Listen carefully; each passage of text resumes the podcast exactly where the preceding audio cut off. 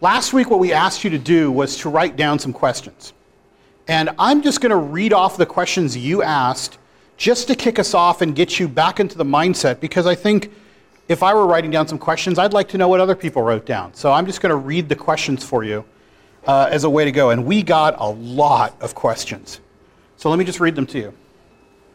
Isn't it enough to just go to Exodus? Should we go to a church as well? Is it okay to only join a church group and not go to a service? What is the purpose of the little c church service? Is it necessary? Is it an option? Is it not useful? Is being a Christian and attending church service related? Even though I know in my head it isn't, it sure seems that way. Could a group of people interacting around a dinner table qualify as a church? Although we are the body of Christ, oftentimes I have difficulty dealing with and understanding the local church, especially concerning hypocrisy. Another comment said, I feel like churches today aren't doing what they're supposed to do, but I don't know exactly what they should do. That's probably why we're doing the series. Can any Christ followers in community be considered a church? What should the goals of the local church be? It seems like a lot of churches that I see are floundering for a lack of purpose. Another comment was megachurch versus small local church. Which is really more effective, and what are the pros and cons of each? How does a church remain accessible to new members and still deep enough for people who are lifelong Christians? Can ministries of the church develop into churches, or do they always remain just ministries? Is the church supposed to feed us or supplement us in our faith? What role should the church play in the creation of new ministries? What is the church's role in evangelism? What is the role of church councils, conventions, both historically and in modern times? Should the global or local church take precedence? Which one? Should the pastor have some sort of authority over the lives of the people at the church? What are the most significant qualifications for a local pastor? What should his responsibilities be? Is it healthy to have a set of group leaders, or should the church be run by members? If the church is really necessary, why is there a need for membership? Should clergy be paid? Why or why not? Another comment was I understand certain compensation for work done, but in today's age, at least when it comes to US based missionaries and pastors, is it necessary to have them fully sponsored financially? What benefit does this present to the church as a whole? Should we support churches with bad theology? How do we separate our faith from the shortcomings of the church? Is church shopping appropriate, i.e., finding that church that's right for me? Is that too individualistic? How do I know which church is right for me? Those were two separate people, so. They're not schizophrenic. That was just two separate people. If we are supposed to go to church, does it matter what church we go to? Is it okay to leave a church for another church? Are there ever good and biblical reasons to change churches? If so, what are they and why or why not? What are the good reasons for churches to split? Are there any? Should the churches and denominations try to unite? Does the disunity of the church, being many denominations, pose a threat to the Christian name? Is it a big setback in the sense that it goes against how the church is the body of Christ? Would Jesus be okay with all the denominations? Why does the church set up unrealistic ideas and rules for daily life and interactions between the opposite sex? It feels like we're being set up to fail. We're probably not going to get to that one in this series. Those are all the questions that you asked, and right now, to answer all of them, let's welcome up Morgan Greer. I knew you were going to do that. Okay. Well, I am going to get to some ground, and we will cover some of those questions. But let's do just a touch of review real quickly. Kind of just remember real briefly what we set up last week. There are a few different principles that we talked about and said, hey, we're not going to be talking about the universal church this series, and yet of course, we have to lay somewhat of a foundation. And so we looked at a few different scriptures and a few different statements. Uh, I made the case that the church is an enduring church, so the universal church is an enduring church. It will not fail. Um, it is referred to as the body of Christ by Paul. Um, so that metaphor and imagery, and we talked just briefly about that. Um, we also talked about the idea of God's Spirit being a place where that dwells in the churches, or in the, in the universal church. Okay? And so after that, though, we started looking at the evidences of local church in Scripture. And so there are clear, there are all kinds of evidences considering the fact that Paul speaks or he writes these letters to various churches. We saw a few different passages that again show some evidence of the local church and how it begins to shift pretty quickly.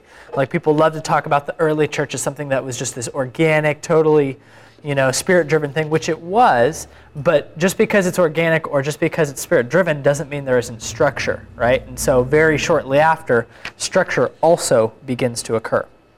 And where we landed is that the local church implies the universal, but the universal no less implies the local. Without localization, without becoming concrete in a specific occasion, it does not exist. Okay, so the local church is a bottom line, and I made the case we're going to see here is this is our operating principle. The local church is supposed to reflect the universal church because the universal church can only be manifested in local communities. So, what we're discussing tonight is twofold. First, let's define what a local church should be doing, the purpose and mission in the world. So, hopefully, there are a couple questions that kind of said, hey, I don't really know what churches are supposed to be doing hopefully we can begin to get an answer to that. I mean, these are very large topics. We'll do our best to, to get into some scriptures. Here are a few different statements on the church, and then we'll probably even be unpacking that further as we go along, uh, you know, throughout the service. But tonight, hopefully, we're going to lay a real groundwork for what should the local church be doing. And second, what are some basic common Christian beliefs of a church? Uh, someone, I believe, Tiffany, brought up the idea last week of, hey, there's got to be some. Uh, you know, there's got to be some belief orientation that, that makes us a church, right? Um, and I think I agree with that very strongly, actually.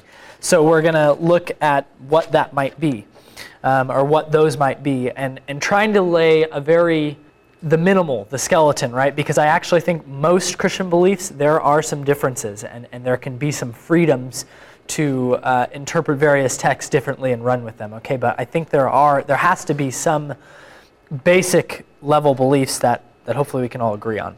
Okay? Um, so again, we're going to say the local church is supposed to reflect the universal.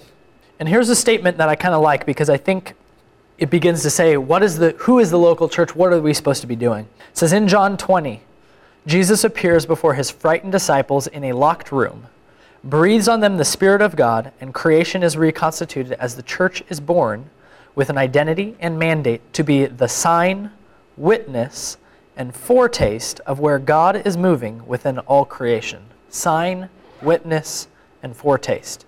I think that's a great metaphor, a great image, um, a great reality is that the local church, the church as a whole and locally, is supposed to be a sign, a witness, and a foretaste of what God is doing. Um, Ephesians 4 talks about God using the church as the manifold wisdom of, as a, as conveying the manifold wisdom of God that God has chosen for whatever reason to use the local church as its as uh, you know the main vehicle by which God is going to move in the world. Um, so I'm going to identify five or six uh, different principles that I think the local church is supposed to do. As you guys know, feel free to push back. Let's let's work through these together. So, first, I'm going to make the argument the local church is a place of prayer, worship, proclamation, and learning the scriptures so that the body may attain full maturity. Where do I get that? From our series in Ephesians. There is so much in Ephesians about the church, so go back, listen to that series, go back and read the book of Ephesians as well. But let's read from chapter 4, verses 11 through 13. It was he who gave some to be prophets, some to be evangelists, and some to be pastors and teachers, to prepare God's people for works of service, so that the body of Christ may be built up until we all reach unity in the faith and in the knowledge of the Son of God and become mature, attaining the whole measure of the fullness of Christ. Now, there is a lot in this passage, but there are a few things that I think are really, really important. The purpose of the local church is to help people know God. I think that is one of the most central tasks of the local church is as people congregate, gather, we are trying to know God, to attain that whole measure, to attain the knowledge of the Son of God, God and become mature. That's the point of church, okay? And so a service in part fits into that, right? I mean, you come on a Sunday morning to worship, to pray, to be formed by learning scriptures, and to ultimately know God and to, and to do that in relationship with others, and to do that both programmatically and relationally. So there, there's a few different things going on there. But I would say the primary purpose of the church is to help people know God. And in the process of our knowing God, the rest of the world will know God as well. Okay? Also, you have preparing God's people for works of service. We'll get to that later, but I think the church is to bless others. Um, one of the questions that didn't come up here that John and I received from Phil earlier was who does the church benefit? You know, who is the church supposed to benefit? And as funny as this might sound, or as idealistic or lofty as it might sound, it should be everyone. It should be absolutely everyone. Because if the church is really acting as the church, like I said, people are coming to know God and God has created us so that we would know God and so that we would love each other. To love God with our heart, soul, mind, and strength, and to love our neighbor as ourselves. And Jesus kind of boils that down to this is the purpose of life, right? And so, honestly, if the church is functioning well, it should benefit absolutely everybody. Now, we, we seem to fall short of that, and we, are, we will deal with some of those issues as we go along. But it really should benefit absolutely everyone. We also looked at this passage last week, which is from Acts chapter 2. So let me read it again because it's going to hit on some of the themes of prayer, worship, proclamation, and learning scriptures. Describing that early church, it says, They devoted themselves to the apostles' teaching and to the fellowship, to the breaking of bread, and to prayer. Everyone was filled with awe, and many wonders and miraculous signs were being done by the apostles. All the believers were together and had everything in common. Selling their possessions and goods, they gave to anyone as had need. Every day they continued to meet together in the temple courts. They broke bread in their homes and ate together with glad and sincere hearts, praising God and enjoying the favor of all people. And the Lord added to their number daily those who were being saved. They devoted themselves to the apostles' teaching, to fellowship, to the breaking of bread, and to prayer. That's a very strong statement, and I think it well recognizes this is why, this is what church is for. So, but in this, these people are devoting themselves to teaching, to prayer, to sharing food together. Um, you see that they are meeting in temple courts and in homes, right? So, I mean, even though, I mean, a lot of us have this issue like, should I really get up on a Sunday morning and should I go here? Um, I, I, think it's a reasonable question, and yet I also think it seems like you know the church here they kind of met in public places, they met in private places, one thing that's very clear is they're meeting, they are gathering, they are congregating, they are doing things. We looked last week at Hebrews 10, right? Let us not give up meeting as some are in the habit of doing. So there is this common desire, and, and uh, we, we see it as necessary to keep meeting and gathering, okay?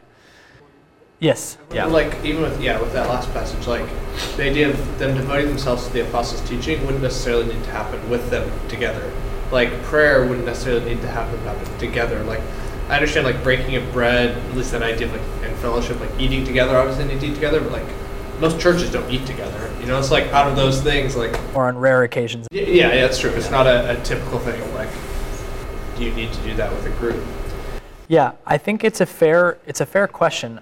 What what seems to be the case throughout Scripture is that God has made us for a relationship with Him and with each other in a way that yes, there are certainly things like prayer, and, and, and we even, not only can we do them, we should do them on our own. I mean, we should have times where we read scripture on our own, or prayer, or, you know, or worship, or, or, you know, absolutely.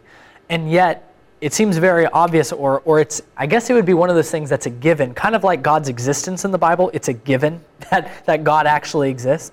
It is a given throughout the New Testament that people are going to live faith out together. Like it is a given because we are made for relationship and because as we saw last week, remember that image of the body, you can't have the eyes doing things apart from, you know, the nerves and, and all these things working together. So because if we understand that body image and we really, you know, reflect upon it, meditate upon it, it only makes sense that, well, you know, you can't relate to people without being together, you know, like, so, so this begins to happen. And I think, and we will, Phil, we'll come back to even, I, I think there are actually some things, there are ways that Christ wants to form us that you cannot do other than being with people. Like you must do, you know, to really learn how to love others, you can't do that by yourself. You know, like it's really not possible. So there are certain commands that actually aren't able to do on your own. And then there clearly are a lot of these things that you can do on your own and you should. So I think that's both to hear a little bit on proclamation. So here are a couple, there are just a couple verses we'll look at with proclamation. So Paul says this he is concerned about the spread of the faith, and he says, How then can they call on the one they have not believed in? And how can they believe in the one they have not heard? And how can they hear without someone preaching to them? Now, a lot of people, in, especially in missionary context, this is a very um, this is a very strong passage for why people say, "Hey, I got to go to this unreached people group," because literally, Paul was concerned that if people don't hear, I mean, what what happens to these people? He is concerned, and we should be too. But I think this is also a great call for churches because we should have people, you know, people should be able to come to the local church and be able to hear exactly this. They would be able to hear about Jesus. So proclamation concerns speaking the message and living the message about Christ. And there's a couple more. So Paul's ministry is an example to that. He preached and he taught. He went around, he even had a trade, but he very frequently would go into the temple courts, he would go into synagogues, he would go into people's houses and talk about Jesus. And when people said, Yeah, yeah, th- what you're talking about, this is true, this is real, this is good, and became followers, what did he do? Ultimately, he would go to an area, begin to establish a church, and then he'd leave and go somewhere else, right? And so, this model of teaching, people coming to Christ, this proclamation, and then people actually following. Um, is exactly what should be going on here. Um, 2 Corinthians 5, verses 16 through 21. The big one is, you know, down low, like, we are therefore Christ's ambassadors, as though God were making his appeal through us, right? And he's given us this ministry of reconciliation, that God was reconciling the world to himself in Christ, not counting men's sins against him. Like, I think that truth there is something that you can't that's special revelation, right? So we talk about this general revelation, like that people can know that God exists in the world by examining creation, by um, through interacting with others. We can say people can begin to say, "Hmm, there might be something more than this world."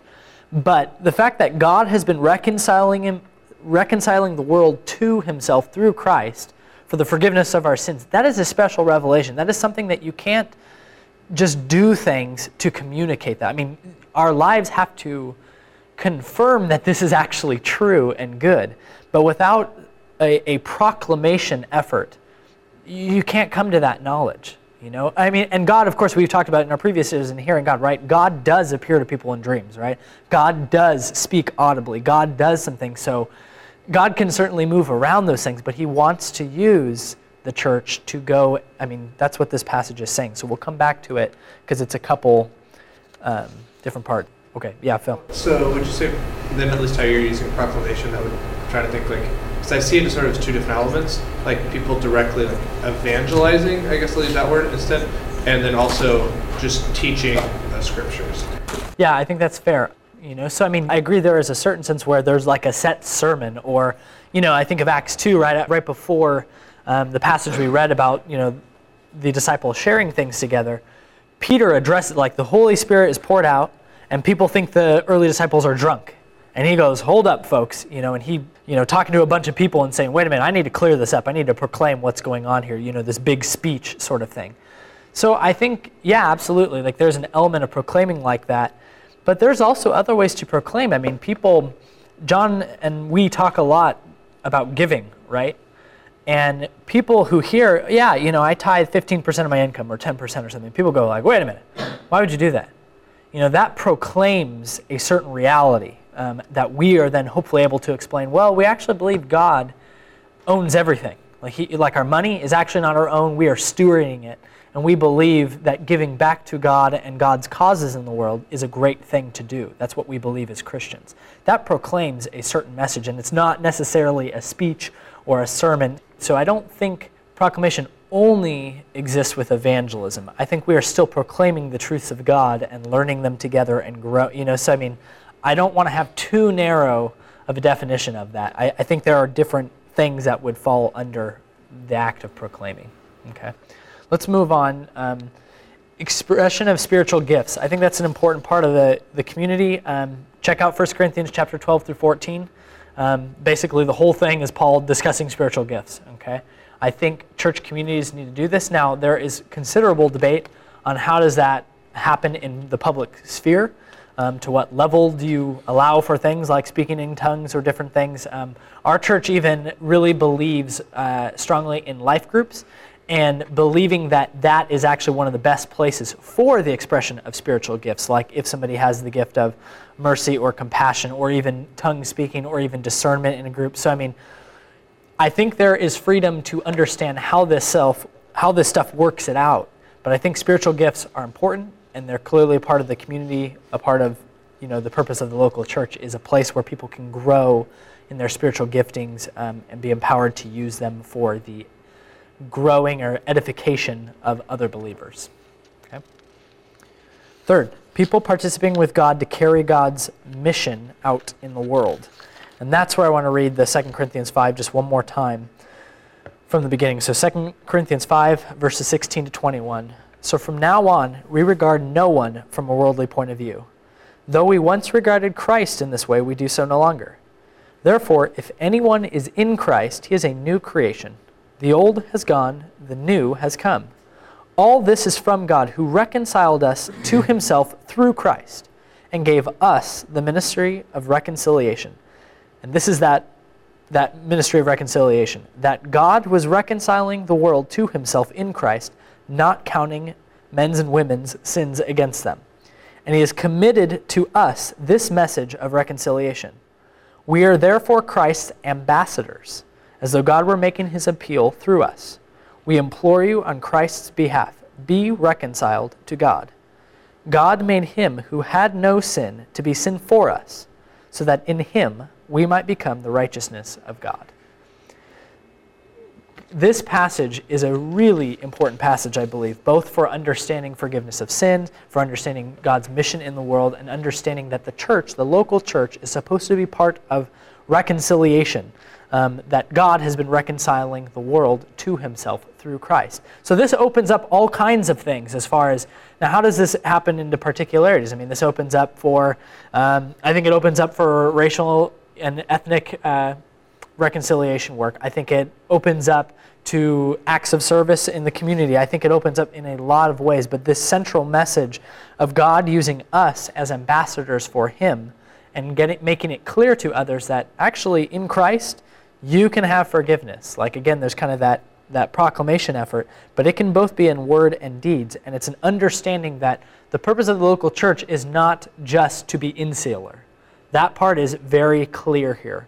Um, that just coming and just trying to learn and grow together is, is good. It's part of the solution, it's part of the equation, but it's not the fullness of what, it, what the local church should be doing. This is a message for all people. And so as we learn it, we, we share it with others. And, and God is acting throughout the world. And so we have to go with God and where God is moving. Another one that just kind of makes that theme clear. For it is by grace you have been saved through faith. And this not from yourselves is the gift of God, not by works so that no one can boast. For we are God's workmanship, created in Christ Jesus to do good works, which God has prepared in advance for us to do. So we talked about this again in our Ephesians series that God has saved us so that we would go and do good works. Okay? We're not saved by them, but we are saved for them. We are saved with a purpose that Christ is on mission in the world and wants to use us first and foremost.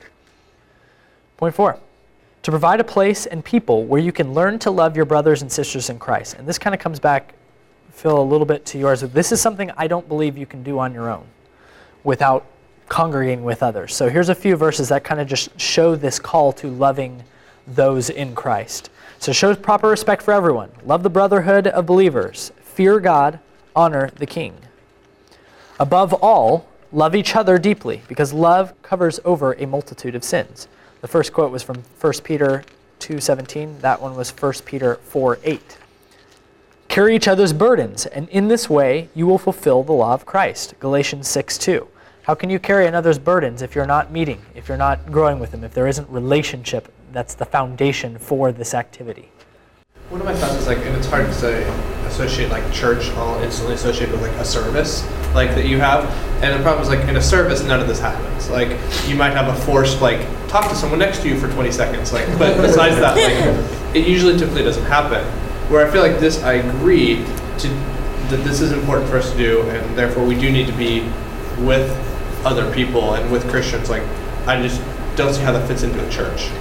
Yeah, I think there are ways. I have seen things like this that can work. I mean, there are times, you know, in worship where churches make space for people to actually pray for others, and in that way, you know, even during a service, uh, burdens can be carried uh, by others. Yeah, John. But I think the, the question already answered itself because Phil was saying, I sometimes think of a church as a service, but, but, it's not. It's exactly the point. Like a church is a local body of believers living together in community and doing all those things. It may be really hard to like identify which churches are doing it right or wrong, but it certainly isn't a service. If like you went to that service, you're just attending one function of that church. And so you wouldn't be able to do this just by going to the service. But that doesn't really really pose a problem for the church. It means you're not participating in the church. Service can also be an impetus for relationships beginning, right? I mean, clearly, I went to a service at New Song, and now, you know, four years later, I'm in relationship with you guys and, and with, you know, I'm now on staff and different things like that. But that began through a service that then led to relationships. I think that's very important. I would hope and think most pastors don't assume like my church is this service. Like this service is a public expression of who we are, but we are actually hoping that communal life would form. Um, like, I mean, even in our mission, like back to that Ephesians 4, like our goal is to train and equip the members of the body to go and do works, you know, and, and so we even see, like, no, like, this service is one aspect of formation. But if they're just coming to the service, like, yeah, that's okay, that's fine, but that's not living out church. That's not being a part of the of the body. So sometimes, and some churches do get confused. I mean, I, I, I don't disagree with that. There are churches who get confused as to, you know, hey, we got lots of people coming on a Sunday morning. We're doing great. It's like, well, uh, you have a lot of bodies, you know, but so I've been to a 50,000 person stadium at a football game, you know, that's doesn't necessarily mean growth is, you know, it doesn't necessarily mean we're, we're accomplishing at the church what we're supposed to be doing. So I think we have to be careful of that. One more. Um, just again, therefore, as we have opportunity, let's do good to all people, especially to those who belong to the family of believers. Galatians 6:10. I just think it's really important to recognize like one function, one function of the local church is to provide a place where you can love and and begin relationships with other brothers and sisters in Christ. And many times we get hurt by the church. I mean, I saw the hypocrisy comment. That one's a very frequent one. Um, we are afraid because sometimes people in the church hurt us the most. I mean, there's no doubt about that. Um, but that's but it, it is still a command to go and learn how to love and do good works in the church for our fellow brothers and sisters. And it's really important that we do that. Yeah. All of that is great, but it's a criteria of being a Christian. I don't see that as a criteria of a place or a. Well, I don't think the church is a place. I don't know if I've communicated that wrongly. I hope I haven't. the church is not a place, um, it's people. But they are interconnected. You know, they're clearly related. I mean, they're still, you know, the church is the people, and yet we meet at a place the church has always met at places because we are locally we, we are geographical. You know i mean we have to be in a place you know i mean where are you going to meet not in a place you know? So i think there are reasons why we have a service on sunday mornings or small groups or sunday night things. Like i don't think that i don't think there's any conflict there. I think we have a false um, argument there. Yeah. It's kind of maybe a tangent question but going off of um, 1 peter 2 17 um, how can the church mediate issues within the congregation or within a group of people better? I mean, I know in Matthew, you know, take the issue to the person essentially. I'm just curious because I feel like that's where people get really lost. I think that's my question. Is that a lot of people get turned away from that? How, how do you see the church mediating that more efficiently, or, or how can you see that manifest? Yeah, I mean, it's a great question. I mean, there's no doubt one of the issues that our church in America specifically faces is the issue of because I have church discipline on here. That's one of the points uh, in a couple. So you kind of jump the gun on that, which is fine. Um, but one of the issues is if some sometimes people will get upset. You know, discipline is not easy. It's not good. I mean, even Hebrews talks about that. Like you you learn how to endure because God you recognize that God loves you and God disciplines those He loves. But that's a trot thing. You know, to be called out, to be confronted for things, it's not easy. Um, and the sad part is in, in America, we just go to the church down the street. You know, if, if we if, if somebody were to say, hey, I think you need some time, you know, a lot of people just, well, I'm out of here. You know, I'll go down the street. And so church discipline is skirted around pretty frequently. Now, how are we supposed to do that? I think that's a it's a very broad question that would need more sp- specific tasks, but yes, God, you know, Jesus talks about blessed are the peacemakers, right? We are supposed to be those who go and reconcile with others and help others to reconcile with others. You know, and so again, I think that boils down to relationships. It boils down to counseling. It boils down to empowering people. Um, to go and do that or to learn how to reconcile. Um, John has brought up the point numerous times. Sometimes reconciliation, as in the moment, is not possible because you kind of need two parties to reckon. I mean, there, there is a there is a part that's ours and the part who the other person is, and if there isn't some mutual working there, it's you can't reconcile. You know. Okay, another Purpose, number five, the place where we receive the sacraments. Communion and baptism are in mind in particular. Um, we're not going to go into the text, but you can read them. All four Gospels talks about Jesus breaking bread and giving the wine as the Last Supper for communion. And Paul talks about how that should be a lasting, well, Jesus does first, as a lasting ordinance for us. And then Jesus gives us the command to baptize in the name of the Father, Son, and Spirit. Again, the church are the people of course, it's going to be geographically located, so it makes sense, you know, like we will at times at our church have baptisms on a Sunday morning. It falls into the proclamation, it falls into a lot of different things where that act is extremely important. Um, six, what AJ had said, church discipline. Um, Matthew 18 is a great text to go to. 1 Corinthians 5 is another one. Difficult words um, and difficult, how to, how to work that out in practicality is not easy. But I think church discipline is actually really important, and it's something that we all need to go through. Is is even just being confronted, learning our own sin. Um, the gift of relationship with each other is the only way that's going to happen. Um, and I even experienced that more so uh, as you get closer. Other people are like, you know, in my marriage, that's one where you really experience like somebody gets to see things about you that that maybe others don't, and you learn perspective that you might not have otherwise. So, I mean, there are numerous, but that can also be in friendships. I have deep friendships with others where we actually do have that level of saying, hey, this is a problem in your life. Like, I'm going to stand by you, I'm going to work with you. But this is something you need to learn how to work out. So, we as a Christian community need to do that. It needs to not just happen in marriages, um, it needs to not just happen in other relationships. It's supposed to be something that we do is help others grow in Christ, and some of that involves discipline. Any pushbacks, or do you think I've missed things like what the church should be doing? Yeah. I'm not sure if I feel like there's more. I just feel like a lot of them I, I would take out. Because even like expressing spiritual gifts, it just seems weird. Like a purpose of the church is like, like I, some spiritual gifts you should be expressing to everyone. And if the whole purpose of the church is just not the whole purpose, but if one of the purposes is just so that you can use a gift that you have, like that seems strange. Like, because the gift should be its own purpose, like not the church that you use it. I the reason I would disagree is Paul kind of cautions against making the gift the thing.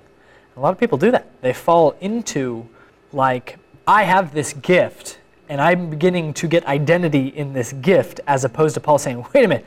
Like the whole reason God has given that to you is so that you would edify other believers. So if you think this is about this gift, you're, you're going to cause a lot of problems and your arrogance. I mean, you are falling into sin by elevating this gift over and above why God has even given it to you to begin with. So that's why I'd say, I mean, I think the reason why I included that, I mean, one, because Paul talks about it, but I mean, I think what I'm trying to make the case is the centrality of the church is really big. I mean, like a lot of things happen in the local church, or they're supposed to. Again, we're saying they should be occurring. Um, and that's why everyone should be benefiting by the church. Now, we, we fail to live into that many times, but yeah, Ben and Jill. well, I think maybe what Phil's saying is it seems like number two could actually be folded into number three.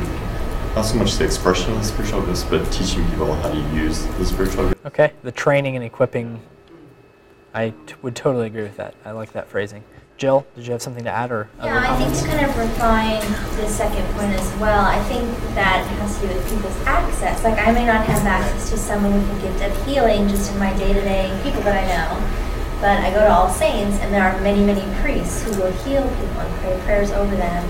And there are many, many teachers, there are many, many people who do many different things, different from what I can do for myself or for others or whatever. So I I think expressing your spiritual gifts and using them, I think that's a legitimate function. I think it's a good one. Anybody else before I move on to some beliefs? Okay, we're gonna move on to beliefs. We'll we'll be coming back to these issues. Um, unifying Christian beliefs.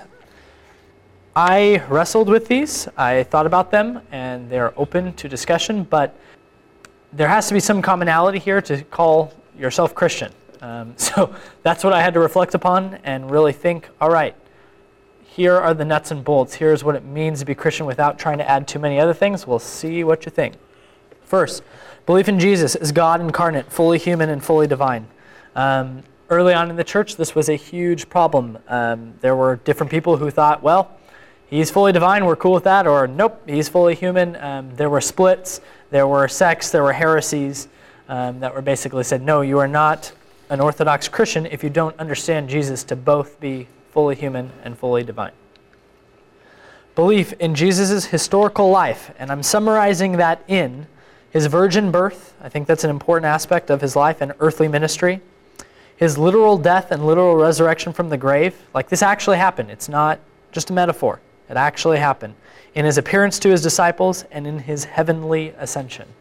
Um, I think those are core beliefs. The Christian faith is rooted in historical events that actually occurred.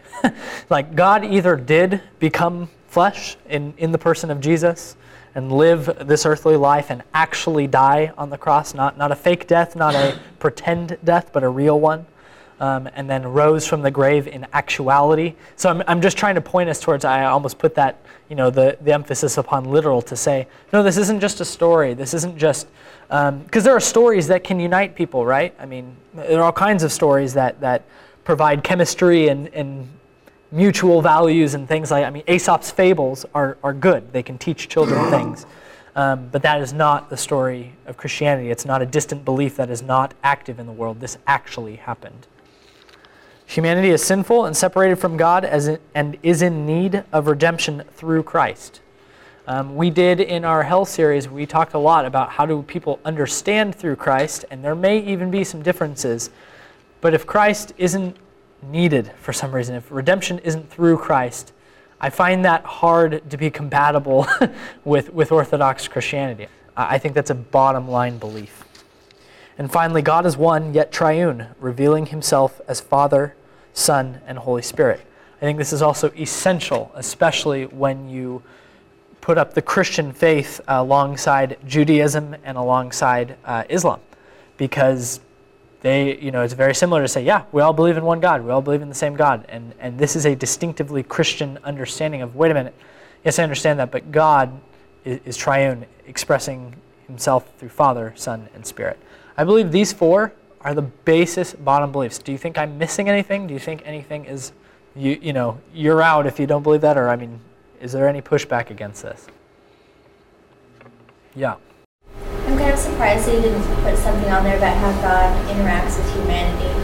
Like that God loves all people because he created all people. Yeah, that seems to be very obvious. Um, I was trying to think of what what are some beliefs if you took them out i would say you have a hard time being christian? Like i would have a hard time saying yes this person is actually christian. So yeah i certainly could have and should have added god is one yet triune reveal himself in father son and holy spirit and is loving has created the entire world um, and it desires relationship between himself and, and all people. I mean i would totally we could we should add that on to that point because yeah i believe that's a bottom line christian belief as well. Are you trying to say that in response to last week, like a church, a local church should have bought into the Orthodox Christian beliefs and that your view is that these are them? Like, so if a church, if a local church is really a church, it should subscribe to these minimum beliefs? Humbly, yes. Yes, humbly. I mean, that's why, I mean, there's a lot of weight in even because I think there are lots of other Christian, deeply Christian beliefs, but I, but I think there's some room for stuff where I'm trying to say like I think there needs to be unanimity to these, or or pretty darn close, and there could be some tweaking, there could be some, but for the most that, that was at least what I was attempting to do. Yeah, Tiffany.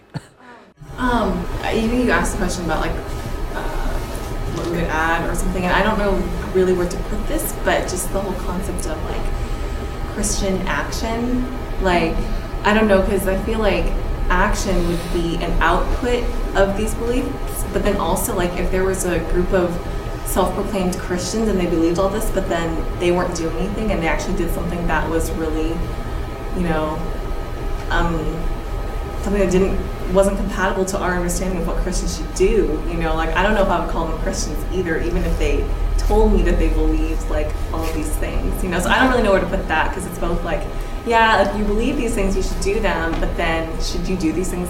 Should it should it be like another bullet point? You know, I don't know. I, you bring up a great point. Again, I, I start from the position that only God can really know who a true believer is because there are people who confess certain things you know i believe i believe i believe that and then you live a life so totally differently and that begins to say well i got to really question what that is but i don't really know how to evaluate that so um, I think there are cloistered Christians who are still Christians. As sad, you know, as much as I'm trying to make the case, like, you know, 2 Corinthians 5, like we're supposed to be a part of what God is doing in the world, and if you're not, you're missing the boat.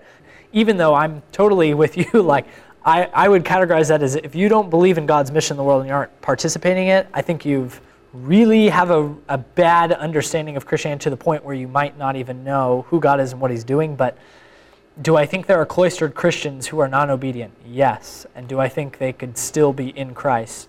Yes.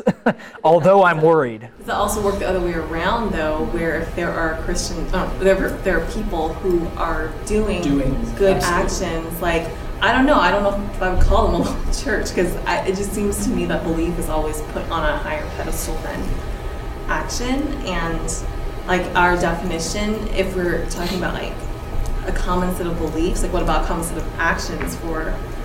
I don't know. I think those should, I mean, I think there should be a common set of actions. I mean, that's why even when we listed what should the local church be doing, communion and baptism, proclamate, you know, so I, those are action things, so I'm even separating them, which maybe they shouldn't even be separated. Like, maybe there should be a belief statement on saying we should be doing these things or else we're having issues. But I don't know if that's net, like, I'm trying to say necessary to salvation, which again, how can I even claim that I can, full, you know, like, it, it's really hard to even because I think Jesus is the one who saves, and, and there are ways that we all in this room have wrong belief about God.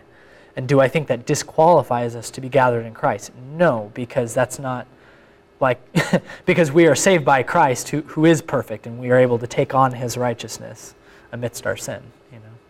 I had a question with the entire idea of like beliefs being there. Like, if we had a, a group of people or Christians who are meeting together, meeting all those other requirements or purposes uh, that we talked about, uh, but didn't ever have anywhere stated or written, like their beliefs, would you say that's a problem? I think statements of belief is helpful. So, n- yes and no. I don't think it's necessary that you, you know, if you're working with other Christians and you don't have this stated thing that says exactly what you believe, like, you know, you're in trouble or something. No, I'm, I'm not stating that. I'm just saying, yeah, if you're a local church, it's probably a really good idea. uh, almost, I mean, if you look at any church website, they have something saying just, hey, these are some of our basic level beliefs. Like, this is who we are. Come join or not if you don't agree with these things or if you want to find out or what, I mean, I think it's a very good idea to have that. Is it absolutely necessary? No.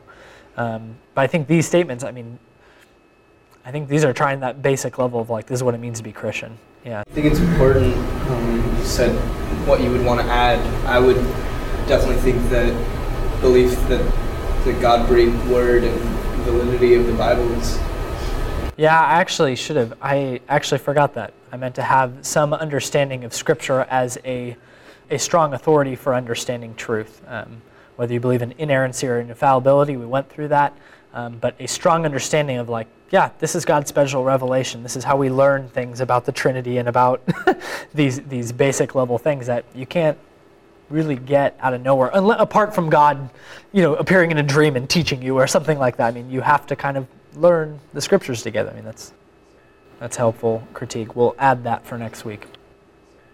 I want to leave us with this question because this is what we're going to be doing for the rest of the series as well, and among some other things. And among you guys asked some phenomenal questions. We had I had read them earlier today, and um, yeah, we have a lot of questions to work through, which we will begin doing. This is from Karl Barth, um, and he says essentially, how far does the church correspond to its name? How far does it exist in a practical expression of its essence? How far is it in fact what it appears to be? How far does it fulfill the claim to which it makes and the expectation it arouses? He wrote this in Church Dogmatics. So, this is what we're going to be discussing. Like, to what extent is the church doing what it should be doing, the case we're trying to make? And again, we'll have that open as we go on. If there are other things I'm missing, if there are other things we want to add, that's very helpful to even get some feedback on the beliefs, but also just how can we evaluate that? And uh, we're going to invite the worship team to come back up play a few songs and, and move on with the evening.